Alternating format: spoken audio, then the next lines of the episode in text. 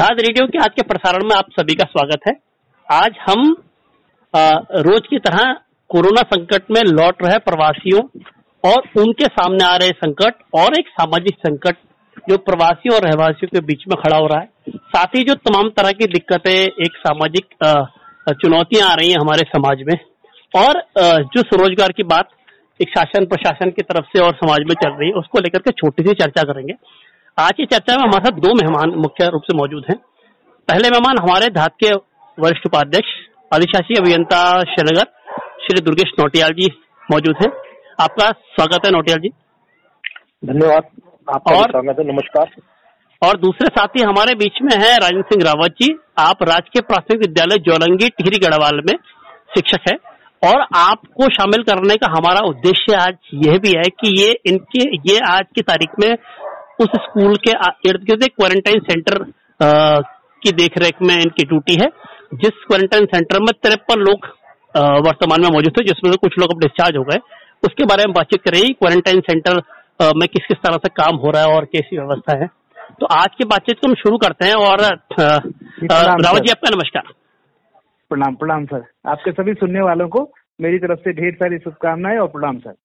अच्छा तो सबसे पहले सर डीसी जी आपसे बातचीत करेंगे सर और धार ने एक ही टास्क सब पहने मास्क में अपनी ज़िम्मेदारी निभाते हुए लगभग सैंतीस हज़ार मास्क आम समाज में वितरित करे और बांटे आप इसका हिस्सा रहे।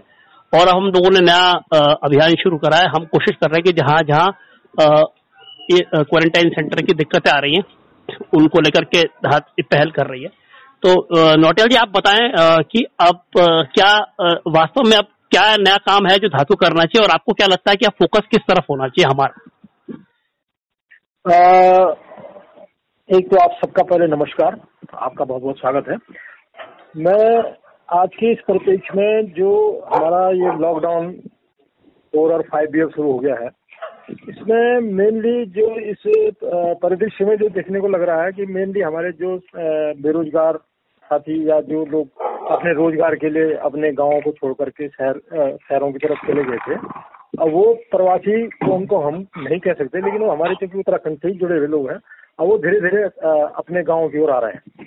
और सबसे बड़ी समस्या इस समय ये लग रही है कि वो क्योंकि जब वो अपने गाँव की ओर आ रहे हैं तो उसमें कहीं कहीं पर ऐसे ऐसे देखने को मिलता है कि कुछ लोग तो उनको ये देखते हैं कि यार ये उनको घृणा की दृष्टि से देखना शुरू कर दे रहे हैं कि यार इनकी ये शायद कोरोना ही लेके हमको हमारे पास आ रहे हैं। और कुछ लोग उनको इस तरह से ट्रीट कर रहे हैं कि ये हमारे हमारे बीच के भाई लोग हैं हमारे ही बीच के कहीं ना कहीं हमसे ही जुड़े हुए हैं। तो ये दो तरह की विचारधाराएँ यहाँ पर देख, देखने को मिलती है क्योंकि सरकार ने कहीं ना कहीं ऐसी व्यवस्था ज़रूर की है कि आप आए तो चौदह दिन के लिए क्वारंटीन करना है। क्वारंटीन करने के लिए क्वारंटीन सेंटर बनाए गए हैं। और क्वारंटीन सेंटरों की ज़िम्मेदारी वहाँ के ग्राम प्रधानों को दी गई है और उसमें वहाँ के शिक्षकों को भी स्कूलों में लगाया गया है।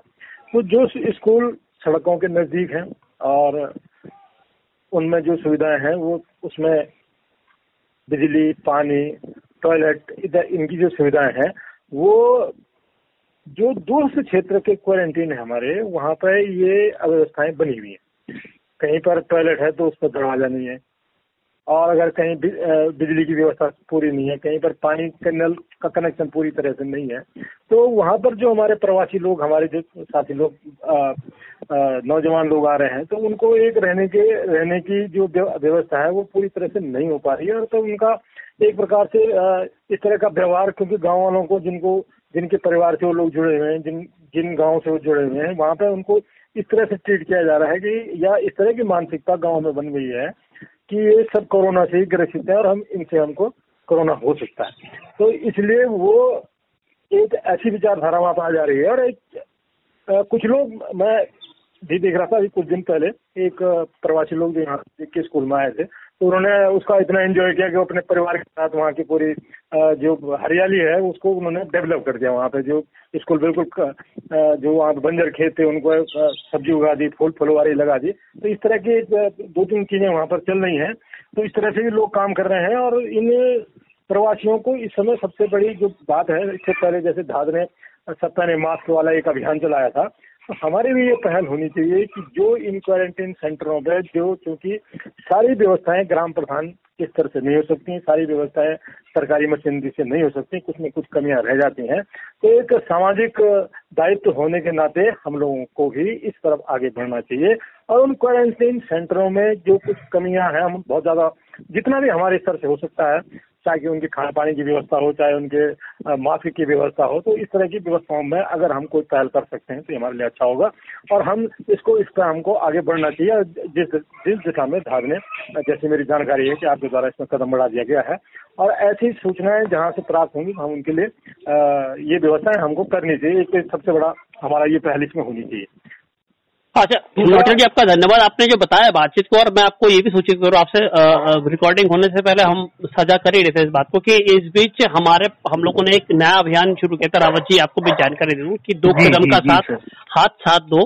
तो नवानी जी की कविता है उसका अभियान का नाम दिया हमने कि हम दो कदम का साथ सब उस हर व्यक्ति का देना चाहते हैं जो इस वक्त जीवन के मुश्किल दौर से गुजर रहा है। और हम लोगों ने क्या करा था कि मास्क का अभियान पूरा होने के बाद हम लोगों ने तय किया कि हमारे पास कुछ इस तरह की रिपोर्ट आ रही थी। क्वारंटाइन सेंटर में दिक्कतें इसलिए भी हो रही क्योंकि दूरस्थ क्षेत्र है वहाँ पर सैनिटाइजर की दिक्कत हो सकती है और मास्क की दिक्कत हो सकती है क्योंकि गाँव में सब चीज़ें उपलब्ध नहीं होती। तो हमने सबसे कहा था कि जहाँ से भी इस तरह की कोई दिक्कत है हम उनके लिए सहयोग करने की भरसक कोशिश करेंगे। और मैं दर्शकों जो सुनने वाले सबको और आपको भी दोनों को जानकारी दूँ कि कल ही हमारे पास कुछ जगह से सूचना आती थी तो हमने यमकेश्वर के दो स्कूलों के लिए मास्क दिए हैं। हमने कलजी खाल के एक स्कूल के लिए मास्क दिए हैं कल। और एक यमकेश्वर के दो स्कूलों के जो क्वारंटीन सेंटर में जो बीस लोग रह रहे हैं उनके एक हफ़्ते के भोजन की व्यवस्था हम लोगों ने आज उनके खाते में पैसे डाल दिए और हमने उनसे कहा था कि एक हफ़्ते का जो सूखा अनाज है वो आप हमारी तरफ़ से परचेज कर सकते हैं। और उसके साथ हमने ये भी कहा है कि ऐसे और कई कई सूचना आएँगी तो हम अपनी तरफ़ पूरी कोशिश करेंगे कि जो भी कमी पेशी उनके लिए हो रही है हम उसको अपनी तरफ़ से एक सामाजिक संगठन होने के नाते अपनी तरफ़ से भरपाई कर सके तो आ, इस बात को अब आगे बढ़ाते हुए रावत जी आपसे जानना चाहूँगा कि आप क्वारंटाइन सेंटर को प्रत्यक्ष रूप से देख रहे हैं पिछले काफ़ी समय से। तो आप मुझे बताएँ कि क्वारंटाइन सेंटर का व्यवस्था है किस तरह की है कैसे काम कर रही है और आपको क्या लग रहा है उसमें कहा क्या और बेहतर हो सकता है? जी सर। जी सर मैं ये कहना चाहता हूँ सर। नमस्कार सर। हाँ सुन रहे सुन रहे बोलिए बोलिए। हाँ सर मेरा जो वास्ता है वो शिक्षा से भी है और साथ में बहुत सारे सामाजिक मुद्दों पे भी मैं अपने विचार जो है रखता हूँ हाँ। सबसे पहले तो आ, ये जो हमारे भाई बंधु जो है यहाँ आए हुए हैं। इनके लिए आ, ये काफ़ी मेहनती लोग हैं अच्छा ठीक और इस आपदा के कारण ये लोग जो हैं अपने गाँवों की तरफ़ वापस आए हैं हेलो हाँ सुन रहे सुन आप बोलते रहे सुन रहे हाँ, हाँ, हाँ, सर ये लोग वापस आए हैं गाँव की तरफ़ तो गाँव वालों की हमारी भी ज़िम्मेदारी है कि हम आ, इनको आ, जो ये कोरोना पीरियड है ये जो महामारी जो आई है कोविड नाइन्टीन के कारण इसके कारण इन्हें अपने जॉब छोड़ने पड़े हैं और जॉब छोड़ करके गाँव में आए हैं हम्म। और गाँव में ये है सर कि पंद्रह चौदह दिन जो है इन्हें क्वारंटाइन सेंटर में रहना पड़ेगा हम्म। बहुत सारी दिक्कतें भी हैं हम्म। और बहुत सारी अच्छी चीज़ें भी हैं जैसे स्कूलों में अब ये लोग रह रहे हैं तो हम्म। अधिकांशतः स्कूलों में अब बिजली और पानी की व्यवस्थाएँ हैं वहाँ पे अच्छा। शौचालय है जिसका हाँ। ये उपयोग कर रहे हैं हाँ। कुछ लोग होम क्वारंटाइन है हाँ। और कुछ लोग जो है जो हमारी ग्राम पंचायतों के जो पंचायत भवन है अच्छा उनमें भी इन लोगों को ठहराया गया है सुविधाएँ तो सर लगभग मैं अगर कहूँ तो पूरी भी है नहीं भी है लेकिन फिर भी ये लोग एडजस्टमेंट कर रहे हैं इसके लिए मैं जितने भी हमारे ये लोग जो भाई वापस आए हैं और जिन परिस्थितियों में ये रह भी रहे हैं अभी आपने सुना होगा कि एक केस जो है वहाँ पे किसी लड़की को जो है सांप ने जो है काट दिया था। हाँ। उसके कारण उनकी मृत्यु हो गई थी। हम्म। तो है सर भवन भी है चाहे स्कूल के हों पंचायत भवन हो उनकी वो हालत नहीं है जिसकी हम लोग अपेक्षा करते हैं। लेकिन फिर भी धात ने ये इनिशिएटिव लिया। धात ने कोशिश की कि हम इन लोगों की मदद करें। इसके लिए सर धात का बहुत बहुत शुक्रिया। बहुत बहुत जो है उनको धन्यवाद। कि उन्होंने इनके इनके लिए जो है कुछ करने की ठानी है। और मैं इन लोगों से जुड़ा हुआ हूँ और देख रहा हूँ कि कहीं अगर अपने स्तर से भी सर अगर कहीं पे थोड़ा सा कमी रह जाती है तो उसकी कोशिश कर रहा हूँ और ये जो नौजवान है बहुत मेहनती है सर। अच्छा रामा जी छोटा सा आपसे दोबारा सवाल पूछूँगा कि जैसे कि वो आपको आप चूँकि प्रत्यक्ष रूप से उन बच्चों को देख रहे हैं एक उत्तराखंड में बात चली है कि ये बहुत बड़ा तबका आया लौटा है। आपको क्या लगता है कि क्या उत्तराखंड का कोई स्वरोजगार इनके लिए मुफीद हो सकता है? क्या ये इसमें एडजस्ट हो पाएँगे? या आपको लग रहा है कि नहीं ये टेम्पररी आए और ये लौटने की संभावना इनकी ज़्यादा है या कोई इनको अच्छा अवसर मिले तो रुक भी सकता है? आपको क्या लगता है? आपने बात करी उनसे कुछ? आ, जी सर हाँ इसकी तरफ़ एक मैं मैं ये सोचता हूँ सर कि अगर इन्हें मौका मिले हाँ। तो ये लोग यहाँ रुक सकते हैं। अच्छा। लेकिन अगर इन्हें इनके जो इनका जो काम है या जैसे आप कई बार मैंने ये सुना है कि आम आदमी सोचता है कि हमारी खेती जो है चौपट हो गई है हम खेती पे इन्हें लगाएँ। मेरा ये मानना है सर कि खेती जो है मुख्यतः हाँ। रोज़गार का एक मज़बूत साधन नहीं है। अच्छा। आप मानो या ना मानो। अगर इतने सारे लोग क्योंकि सर ये कुछ लोग होटल व्यवसायी हैं मेरी हाँ। बातचीत हो रही थी कल कुछ लोग किसी कंपनी में जैसे जहाँ जो है ये पानी के बड़े बड़े पंप बनते हैं हाँ। उसके प्लम्बर के एक्सपर्ट हैं। बहुत सारी चीज़ों के ये महारत इनको हासिल है। हाँ। और अगर हम ये चाहें कि ये फिर खेत खो दें तो ये हाँ। नामुमकिन हो सकता है। मैं मानता हूँ सर कि पाँच या दस परसेंट लोगों को हम लोग खेती करवा सकते हैं। और खेती जो है जीविका का साधन सबके और बहुत बड़े पैमाने पे नहीं हो सकती ये मैं मानता हूँ। हाँ। हाँ ये हो सकता है कि उत्तराखंड में पर्यटन उद्योग एक ऐसा उद्योग है जो जो है बहुत आगे तक हमको ले जा सकता है क्योंकि कोरोना पीरियड सदा रहेगा नहीं छह महीने में साल भर में ये खत्म हो जाएगा और फिर हम लोग आम जो हमारी दिनचर्या है वो शुरुआत हो जाएगी। जैसे सर मैं कह रहा था कि हमारे नेशनल हाईवे हैं हाँ।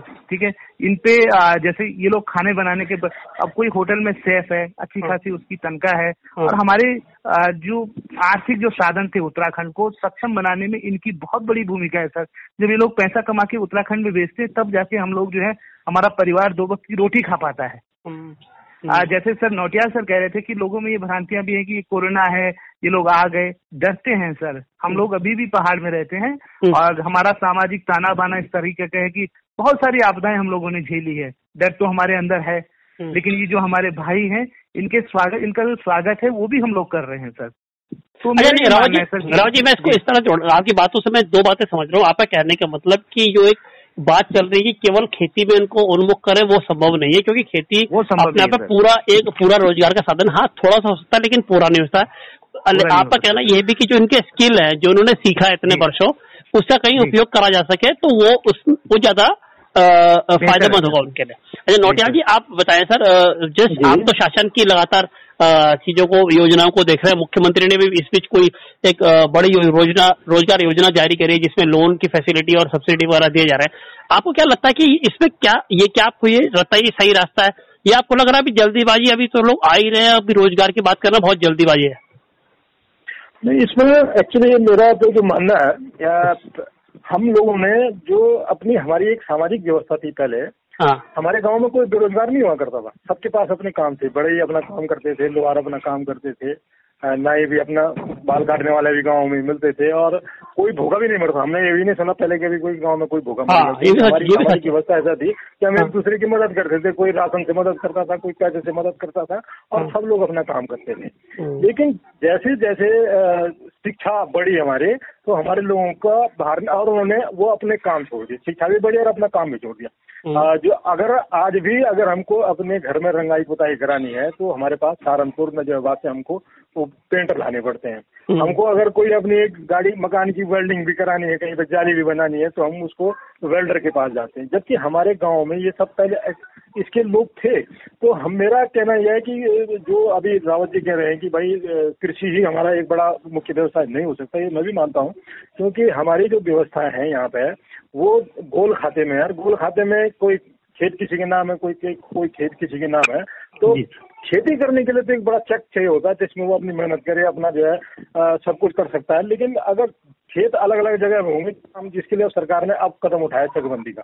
अगर ये चकबंदी होती है तो प्लान एक बार को यहाँ के कुछ युवा रोक सकते हैं और बिना चकबंदी के बिना एक जगह चेक हुए कोई बहुत बड़ी खेती की और बहुत बड़ी रोज़गार की बात नहीं हो सकती। तो मेरा मानना इस समय सिर्फ़ ये है कि गाँव में जो हमारे ये जो लोग आए हैं हमारे भाई बंध आए हैं और जैसा रावत जी भी कह रहे हैं कि इनमें बहुत कुछ एक्सपर्ट हैं तो इनको छोटे छोटे काम जो हमारे पहले जो हुआ करते थे कि जैसे रंगाई का, पुताई का, लोहार का, मोची का टेलरिंग का, इसके इलेक्ट्रीशियन का, और हमारे जो सब्ज़ी वब्जी की रेडी लगाते हैं, आज के देखते हैं सब्ज़ी हम सब्ज़ियाँ बाज़ार में ला रहे हैं, और इस, उन सब्जियों में रेडी, हम रेडी लगाएँ, फल की रेडी लगाएँ तो इस तरह के छोटे छोटे कामों से अगर हम अपने इन लोगों को भी जोड़ सकें, और ये लोग जुड़ जाएँ, और उन कामों की हम शुरुआत कर सकें तो ये यहाँ के पलायन को रोकने में थोड़ा बहुत इसका सहयोग हो सकता है।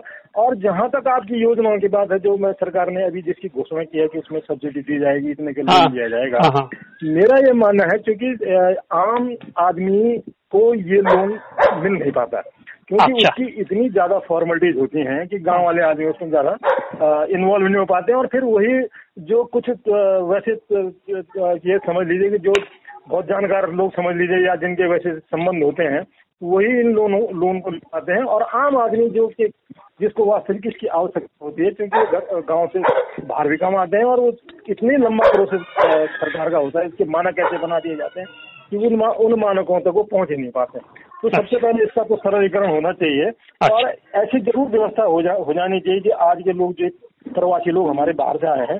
इन लोगों के चूल्हे जलते रहे इनके चूल्हे की आँच कम न हो। ऐसी। व्यवस्था सरकार को करनी चाहिए। और मेरा ये मानना है जिस तरह से अभी योगी सरकार भी कर रही है उत्तर प्रदेश में भी कर रही है कि वो अपने लोग जो आए हैं उनको किसी न किसी तरह से मदद कर रही है। और हम लोग उत्तराखंड के लोग हैं हम लोग इस बात का दावा करते हैं कि जब जिस तरह से इस प्रकृति को बचाने के लिए हम ग्रीन बोनस की बात करते हैं।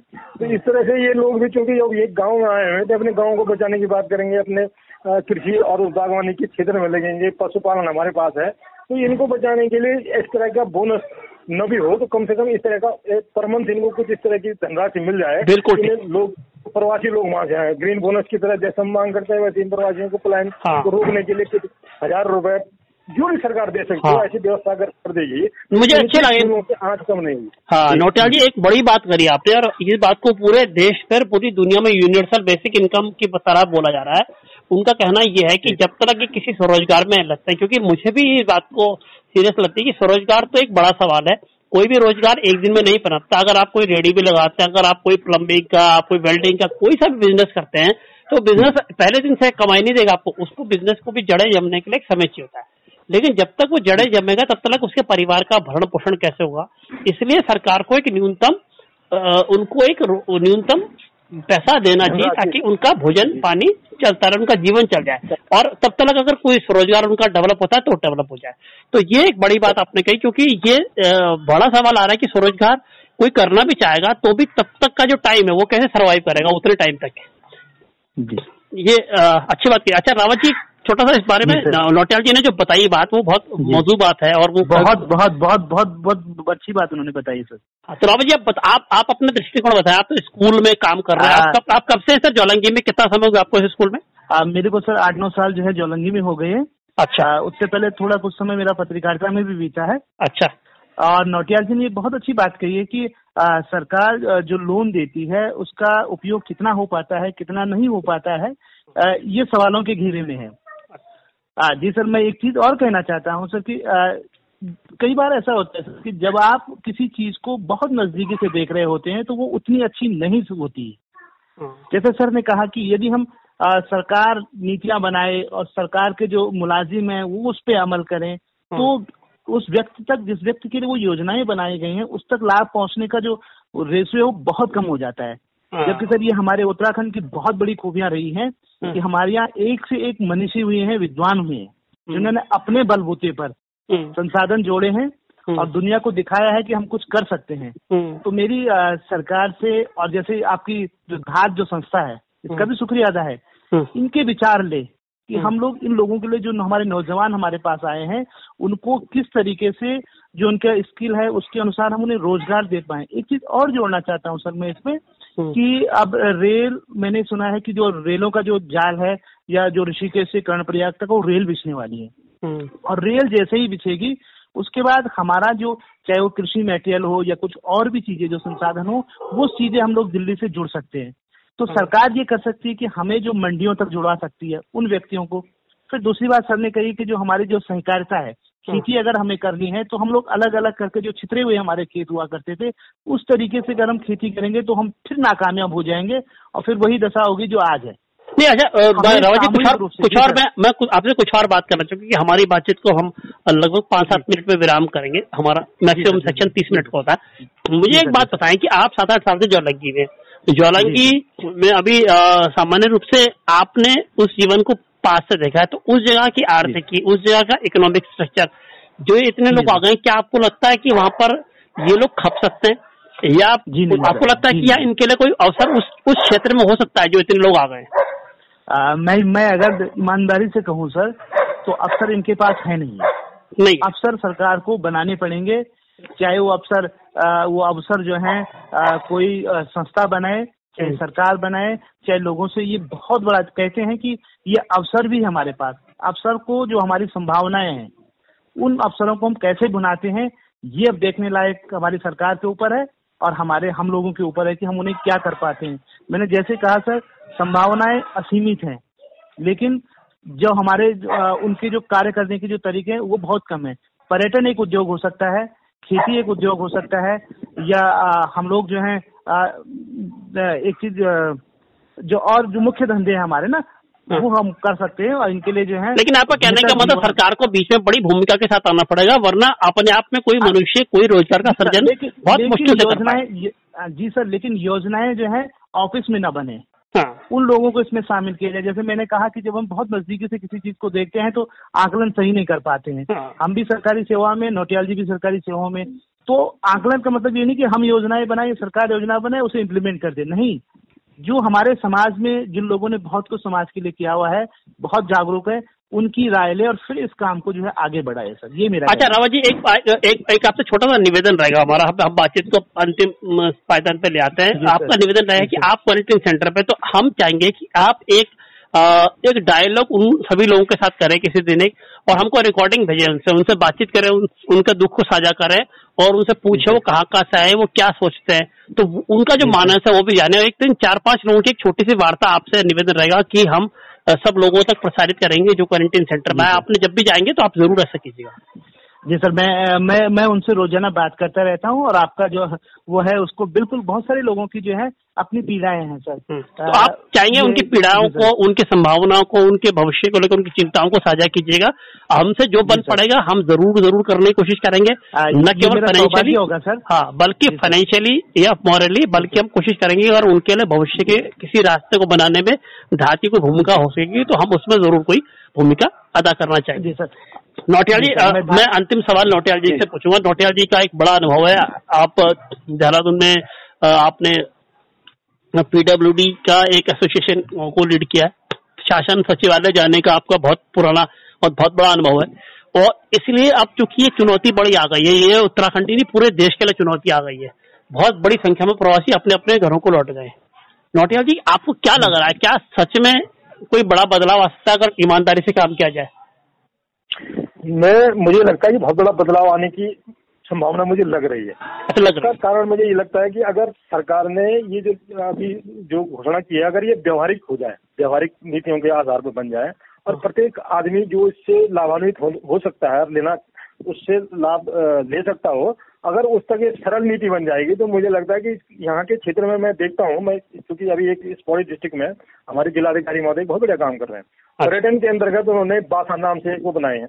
छोटे छोटे हाउस बनाए हैं हाँ। और उसमें अ, अ, खिरसू में वो बनाया है और उसमें बहुत सारे लोग हमारे बाहर से आते हैं। तो एक तो पर्यटन के क्षेत्र में हम बहुत बड़ा काम कर सकते हैं।